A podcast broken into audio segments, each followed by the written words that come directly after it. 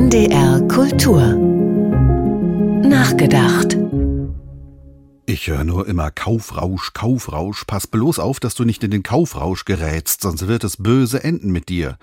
Aber ich sage, erst mal alles aufkaufen. Mal sehen, ob sich das nicht noch als nützlich erweist. Zum Beispiel neulich im Supermarkt. Natürlich legte ich da gleich zwei Exemplare des neuen Kicker-Sonderhefts für die Bundesliga-Saison 23-24 in den Einkaufswagen. Eins für mich und das andere als Geschenk für ein ähnlich tickendes Kind im Freundeskreis. Diebisch freute ich mich schon auf die aufmerksame Frage der Kassiererin.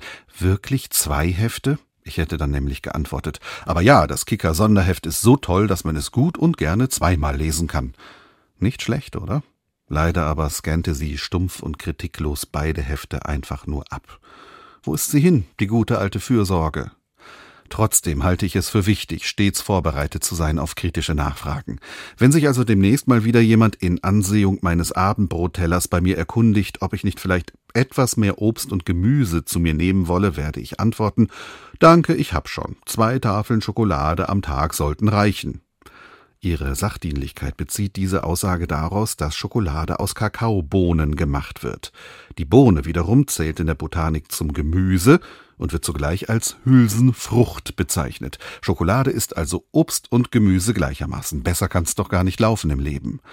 Es ist eben längst nicht immer alles so, wie es scheint. Die Erdbeere ist keine Beere, sondern eine Nuss, genauer eine Sammelnussfrucht, wohingegen die Erdnuss keine Nuss ist, sondern auch wieder eine Hülsenfrucht, wie die Schokolade, und sie macht ja auch ähnlich süchtig. Man könnte sich glattweg in einen Erdnusskaufrausch hineinsteigern. Leider reagieren manche Menschen auf Erdnüsse, obgleich sie Früchte sind, nicht so erfreulich. Ich denke an meine liebe alte Kollegin Ulrike, die, wenn man ihr eine Handvoll Erdnüsse anbot, lakonisch feststellte, Nee, du, wenn ich die esse, muss ich leider sterben. Und das war dann schon recht überzeugend. Englische Tageszeitungen berichteten in dieser Woche von einer Reisenden, die auf dem Flug von Düsseldorf nach London sämtlichen im Flugzeug verfügbaren Vorrat an Erdnüssen aufgekauft habe.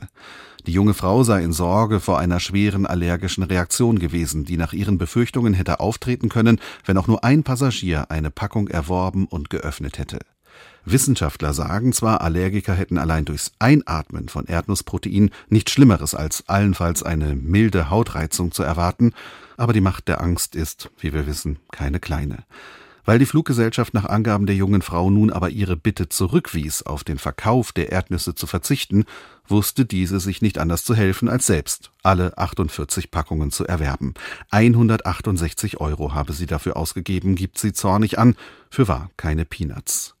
Aber jenseits von finanziellen Erwägungen ist der Gedanke doch genial, das, was peinigt, nervt und ängstigt, vollständig aufzukaufen, damit es weg ist und keinen Schaden mehr anrichten kann.